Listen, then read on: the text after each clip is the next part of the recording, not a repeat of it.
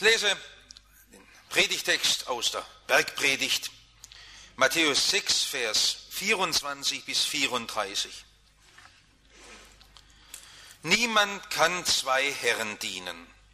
Entweder er wird den einen hassen und den anderen lieben, oder er wird an dem einen hängen und den anderen verachten. Ihr könnt nicht Gott dienen und dem Mammon. In Wirklichkeit sind wir ja alle in einem ganz merkwürdigen Kompromiss drin. Und Jesus sagt, in diesem Kompromissleben ist schon längst der Verrat am Glauben geschehen. Und das ist die Ursache, dass die Sorgen so viel Raum haben bei uns. Darum sage ich euch, sorgt nicht um euer Leben, was ihr essen und trinken werdet, auch nicht um euren Leib, was ihr anziehen werdet. Ist nicht das Leben mehr als die Nahrung und der Leib mehr als die Kleidung? Seht die Vögel unter dem Himmel an. Sie säen nicht, sie ernten nicht, Sie sammeln nicht in die Scheunen und euer himmlischer Vater ernährt sie doch. Seid ihr denn nicht viel mehr als sie? Wer ist unter euch, der seiner Lebensdauer eine Spanne zusetzen könnte? Wie sehr er sich auch darum sorgt. Das ist immer ein bisschen umstritten. Das kann man verschieden auslegen, ob das heißt in der Körpergröße, wie der Kleingewachsene sich sorgt, ob er doch nicht wächst in der Entwicklungszeit nicht, die wollen noch 10 cm größer sein und er wird deshalb doch nicht größer. Oder ob das in der Lebensdauer ist, wo einer älter werden will, es ist gleich, wie wir es verstehen. Immer dieselbe Aussage.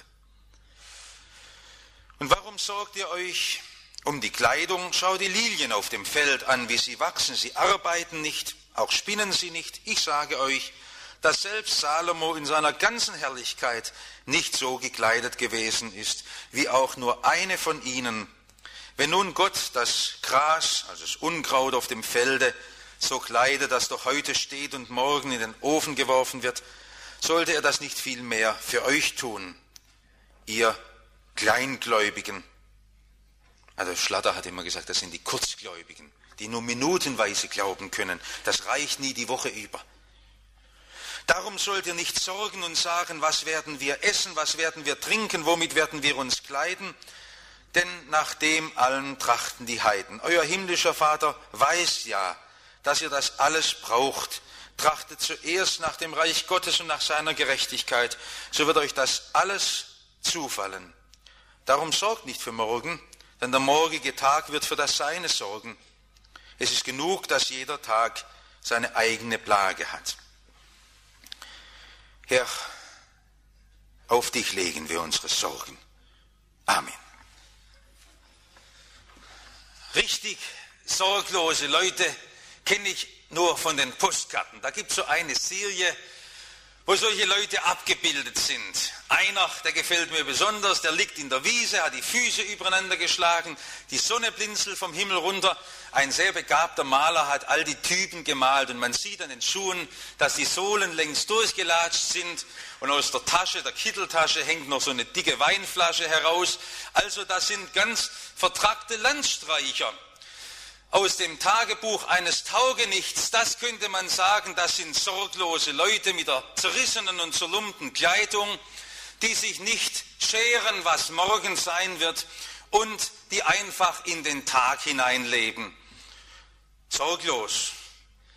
Ist das ein Vorbild für uns Christen? Sollten wir es so machen? Das ist doch unmöglich. Wir spüren doch die Verantwortung, die wir haben. Wer leidet nicht unter dem Druck der Zukunft? Die ganze Welt, die wie ein Pulverfass ist. Keiner weiß, wann das explodiert. Der Weltfrieden ein ganz brüchiges Gerüst, das jeden Moment zusammenbrechen kann. Wenn wir weiterdenken, die Hungersnot über der Welt, Energieprobleme, Wirtschaftsfragen, man muss doch sorgen, Christen müssen doch mitdenken. Und dann das weite Feld der persönlichen Sorgen. Wenn Sie es jetzt erzählen, ich will es Ihnen nicht ausreden, wenn Sie sagen, ich habe seit einigen Wochen so einen Schmerz, aber ich will nicht zum Arzt, ich weiß, da könnte was Schlimmes rauskommen. Man kann doch nicht einfach das wegstreichen und sagen, das sei nicht schlimm. Angst vor der Kündigung. Man weiß, erst bauen Sie bei den Älteren ab und dann werde ich nicht mehr gebraucht. Sorgen, das sind doch echte Dinge, die mich da bewegen. Habe lange Zeit an den Schülersorgen mitgelitten. Und das soll keiner so leicht wegschieben. Das sind oft die bedrängendsten Ängste. Man weiß, da hängt mein ganzer Berufsweg daran. Ob ich das schaffe oder ob ich das nicht schaffe, dann ist mir mein Lebensziel verbaut. Darum mein erster Punkt, den ich Ihnen sagen will. Wenn schon Sorgen, dann richtig sorgen. Das ist der erste Gedanke. Wenn schon Sorgen, dann richtig sorgen. Nicht, dass Sie meinen, Jesus würde Ihnen die Sorgen nicht erlauben oder er würde Ihnen gar die Sorgen auf eine billige Weise ausreden. So, wie wenn einer sagt, das ist alles halb so wild und kümmere dich nicht drum und lass das einfach einmal weggeschoben sein. Das ist so ein billiger Trost. Der hat mit den Worten Jesu überhaupt nichts gemein. Jesus hat Menschen viel besser verstanden. Er hat unseren fleischlichen Leib getragen. Und er war Mensch und er wusste, wie Menschen zusammenbrechen. Wie hat er das gefühlt, was ein Kranker empfindet, der dort im Teich Bethesda 38 Jahre lag? Jesus hat doch mitfühlen können. Er hat doch die Aussätzigen verstanden. Er hat doch selbst die Todesangst durchlitten. Jesus ist doch nicht einer, der sie nicht versteht in ihren Sorgen. Das muss einfach klar sein. Jesus kann mittragen mit unseren bangen Gefühlen. Er weiß, was man empfindet in durchwachten Nächten. Er weiß, wie das Herz sich verkrampfen kann in der großen Sorge. Aber wir müssen die Ursache der Sorge finden. Und das, was ich jetzt mit Ihnen mache, ist mal ein bisschen ein Erkenntnisvorgang. Woher kommen eigentlich die Sorgen? Wir meinen immer, und ich meinte es auch bis zur Vorbereitung heute bei der Predigt, meinte ich, immer die Sorgen kommen ja eigentlich von den Dingen her, die uns umgeben also die bedrängende Welt, die schwierige Situation, in der ich lebe, wenn dem so wäre, dann müssten die Sorgen ab einer bestimmten Einkommenshöhe weg sein. Also sagen wir mal bei 1500 Mark Monatseinkommen, unterhalb, ja, da gibt es Sorgen, aber wenn man ein gewisses Quantum erreicht hat, gibt es keine Sorgen mehr. Oder von mir aus 3000 Mark Monatseinkommen. Oder von mir aus 6000 Mark Monatseinkommen. Aber dann müssen die Sorgen weg sein, wenn sie von den äußeren Verhältnissen abhängig sind dann müsste das verständlich sein, dass Menschen in Hungergebieten oder in Entwicklungsländern sorgen, aber bei uns im Wohlstand, einem der reichsten Länder der Erde, wo so viel staatliche Sicherung und das Netz der sozialen Sicherung so dicht gewebt ist, da merken wir auf einmal, die Sorgen sind überhaupt nicht abhängig von den Verhältnissen um uns her. Vielleicht haben Menschen, die im Reichtum und im Überfluss leben, so viel Sorgen wie die armen Leute. Ja, wo kommen dann die Sorgen her? Aus dem eigenen Herzen kommen auch die argen Gedanken der Sorge. Und die kommen aus uns heraus und die entzünden sich an was es auch ist, an Armut und an Reichtum, an Gesundheit und Wohlergehen, an dem, was man am anderen sieht. Alles kann Anlass sein zur Sorge und das wird aufgegriffen. Die Not liegt in uns und nicht in der ungesicherten Zukunft. Und wenn Jesus ihnen sagt, sie sollen nicht sorgen, dann bestreitet er nicht die massive Unruhe, die sie plagt, sondern er will ihr Herz festmachen. Es ist ein kostbares Ding, wenn das Herz fest wird und mitten in einer Unruhe und Ungeduld und in Ängsten auf einmal ganz in Ruhe leben kann. Darum sagt Jesus, die Sorgen sind so hilflos. Sie kommen aus uns heraus, aus unserem eigenen Herzen. Und dann beherrschen sie unser Leben und dann erreichen sie ja gar nichts. Sie sind wirkungslos. Was hat man denn geschafft, wenn man zwei, drei Stunden nachts wach lag? An den Problemen hat man überhaupt nichts gelöst. Man denkt noch einmal herum und noch mal herum, aber man kann es gar nicht lösen. Das ist wie ein Konfirmand, der gern drei Zentimeter größer sein wollte. Und dann dauernd sorgt, ob er nicht doch noch ein paar Zentimeter wächst und jeden Morgen ein Maßstab hinsteht, das, deshalb wird er nicht größer. Die Sorge ist wirkungslos und ohnmächtig. Darum setzt Jesus in einer ganz anderen Weise ein und sagt, die Heilung muss von wo ganz anders herkommen. Ich möchte nochmal anders ansetzen, damit Sie verstehen, wie man Sorgen bekämpfen kann. Jesus sagt vorneweg diesen Satz, den man oft gar nicht mit den Sorgen zusammensieht. Niemand kann zwei Herren dienen. Es kann sein, jetzt heute im Gottesdienst unter Singen und Gebet wenn man so ein schönes Lied singt, befiehl du deine Wege, dann fallen von ihnen die Sorgen ab. Aber nachher sind sie wieder da, weil sie dann auf einmal in den Gesetzmäßigkeiten des Gottes dieser Welt, des Mammon Gottes denken und seiner Untergötzen. Und wir sind alle wie gefangen von der großen Sorge um unser Leben. Das ist letztlich eine Frage, wer da uns manipuliert und wer uns da beherrscht. Ob wir da nicht draußen in der Welt und im Beruf und in unseren Geldgeschäften untergehen. Und da verlangt Jesus von uns, dass wir das nicht bloß in ein paar Stunden, wo wir gerade Frömmigkeitsübungen machen, im Glauben festhaben, sondern ein Leben lang einem Herrn dienen. Man kann nur Sorgen überwinden, wenn man im Glauben an den einen Herrn fest bleibt. Und dann wird das Herz fest. Dann können die Verhältnisse sein, wie sie vorher waren. Aber ein Mensch kann seine Straße fröhlich ziehen. Und dann steht da das Wort, trachtet zuerst nach dem Reich Gottes. Das muss deine erste Sorge sein. Ich könnte es jetzt auch ein bisschen schlaksig sagen. Hauptsache, dass die Hauptsache Hauptsache bleibt. Das ist im Christenleben die Hauptsache. Dass ich zuerst danach sorge, ob ich unter der Bewahrung und Behütung Gottes stehe. Sie müssen das wissen. Sie müssen das wissen, ob die Unfälle Sie blind treffen können, ob ein Schicksal bei Ihnen zuschlägt oder ob Sie sagen können, es kann mir nichts geschehen, als was er hat ersehen und was mir nützlich ist. Dieses Lied, das ein Paul Fleming, ein Arzt, gedichtet hat auf einer jahrelangen Expeditionsreise, wo er durch das wilde Persien und Turkestan bis nach China reisen sollte in einer diplomatischen Mission. Es kann mir nichts geschehen. Und wenn die Räuber über mich herfallen und was dem alles passiert ist und in jungen Jahren gestorben, er wusste sich als ein einer, der als ein Bürgerrecht im Reich Gottes hat. Ich stehe unter der persönlichen Bewahrung Gottes. Wenn schon Sorgen, dann richtig Sorgen. Das ist die Kernsorge, die nötig ist. Nicht an den Symptomen ihres Lebens herumdoktern, sondern ob sie unter dem Schutz, unter der Bewahrung Gottes stehen. Sie müssen wissen, hält Gott sie, ist er der Herr ihres Lebens, zerschlägt er ihren Tod, wird er ihren Leib auferwecken, hält er sie ewig fest, steht er am, Reu, am Ruder ihres schwankenden Kahnes, hält er das Steuer fest in seiner Hand und können sie dann wissen, dass er sie führt. Trachtet zuerst, sorgt euch zuerst um das Reich Gottes und um seine Gerechtigkeit. Was Jesus mit der Gerechtigkeit meint, ist eine ganz praktische Frage. Ob unsere Kontoführung und unsere Alltagsgespräche, die wir führen, von der Gerechtigkeit Gottes geprägt sind. Ob die Ordnung Gottes und sein Majestätsrecht auch in diesen alltäglichen, werktäglichen Dingen zum Ausdruck kommt. Sucht danach, dass in euren Berufsangelegenheiten die Gerechtigkeit Gottes Vorrang hat vor allem anderen. Und dann könnt ihr die Sorgen begraben.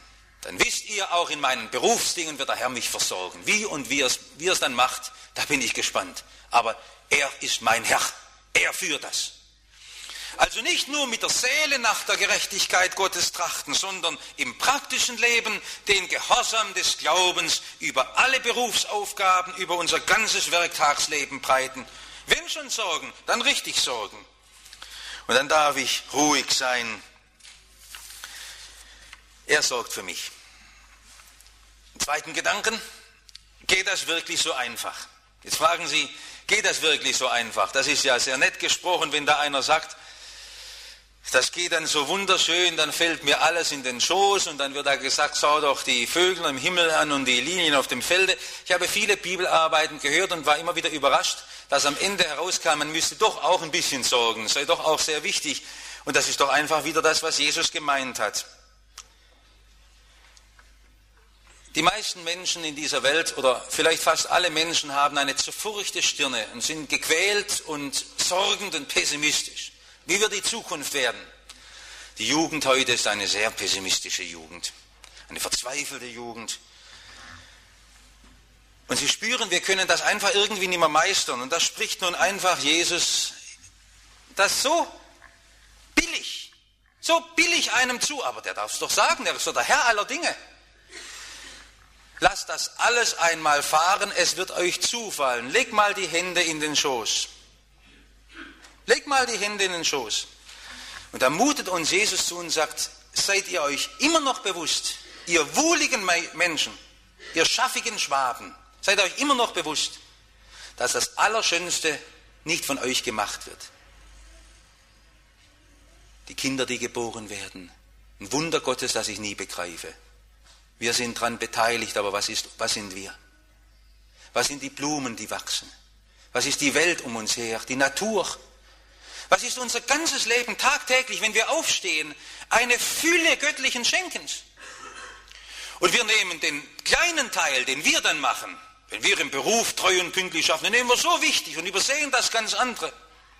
Jesus ging so weit und sagt, Salomo war ein großer König und er hat großen Prunk geliebt. Aber das, was er letztlich dargestellt hat, war doch kümmerlich gegenüber so einer einen, es war etwa so eine Herbstzeitlose auf, dem, auf der Wiese, nicht? Was ist eine Pflanze? Salomo ist doch kümmerlich. Was ist unser Menschentun gegenüber das Schenken Gottes? Ich kann keinem Menschen sagen, leg die Hände in den Schoß, aber Jesus sagt uns allen, das Entscheidende wird auch bei pflichttreuen Christen von Gottes Güte geschenkt. Das meine ich wirklich so, bis hinein in das Leben eines Schülers, der sich sorgt, ob er schafft. Das Entscheidende, das legt dann Gott doch dazu. Das ist, ob er Weisheit gibt und ob er Konzentration gibt und ob er Sammlung gibt. Wir meinen immer, wir seien die großen Schaffer in der Krankheit. Wir spüren doch oft, wie ohnmächtig die Ärzte sind, aber dabei wissen wir, dass sie oft Werkzeuge Gottes sind und wir wollen doch auch Medizin nicht verachten.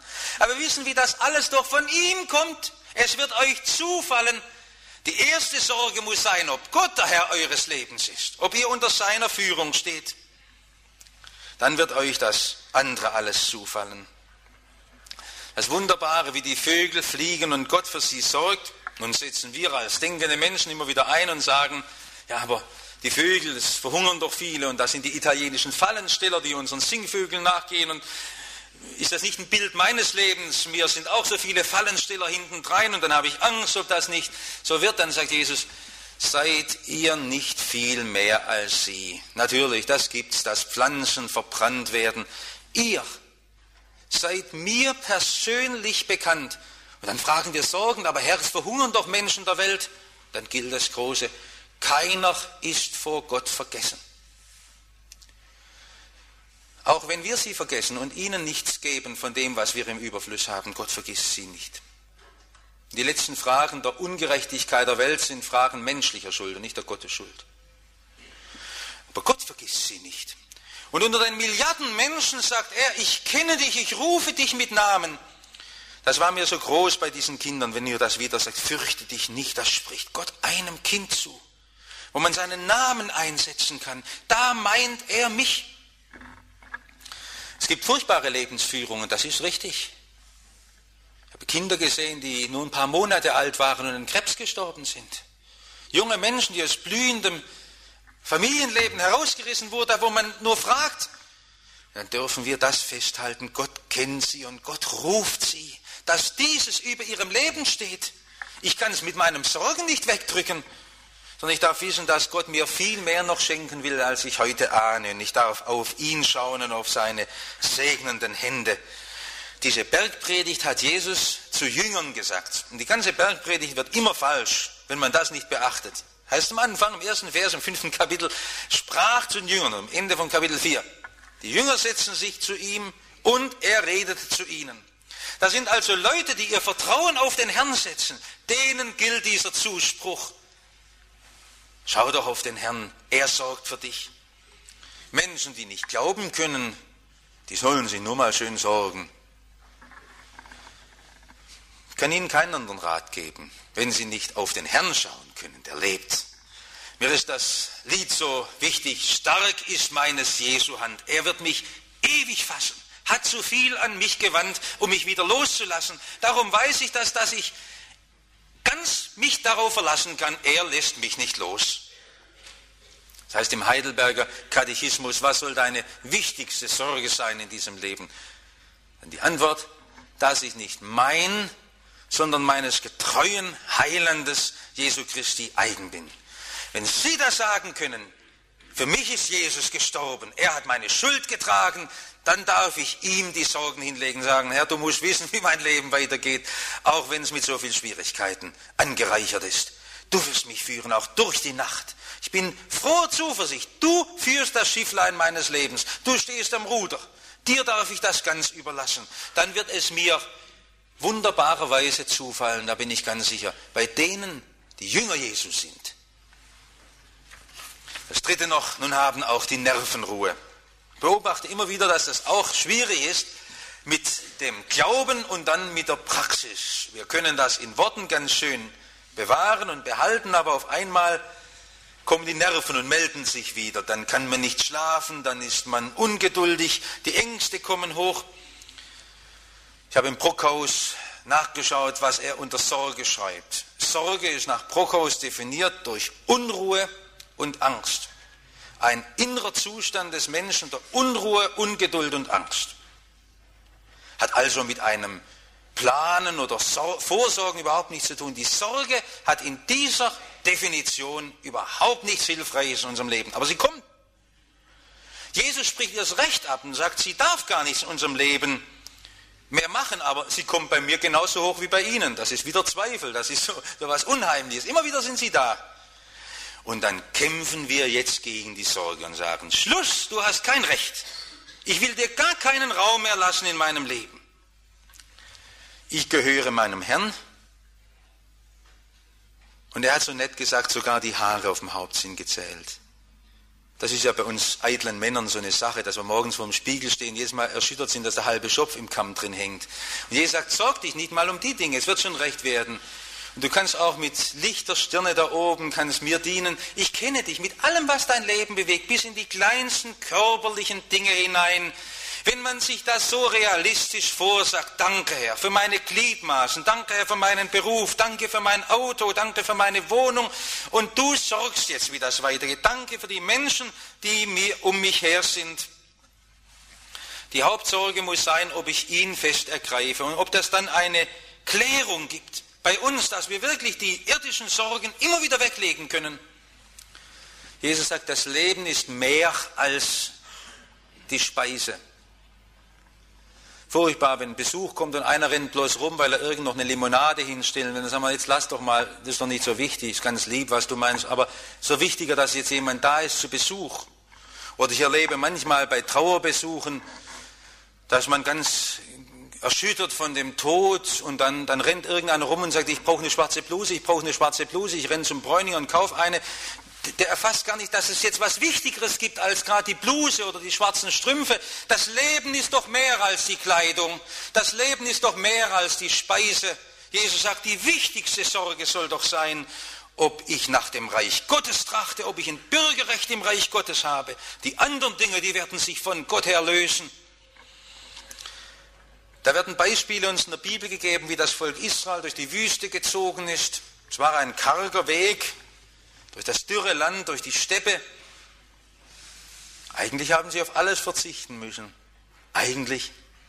Sie hatten keine frische Brötchen, keine Brezeln, sie hatten nicht keine frische Limonade, sie hatten kein Haus, sie hatten kein Bad, sie, und alles, was man braucht zum Leben.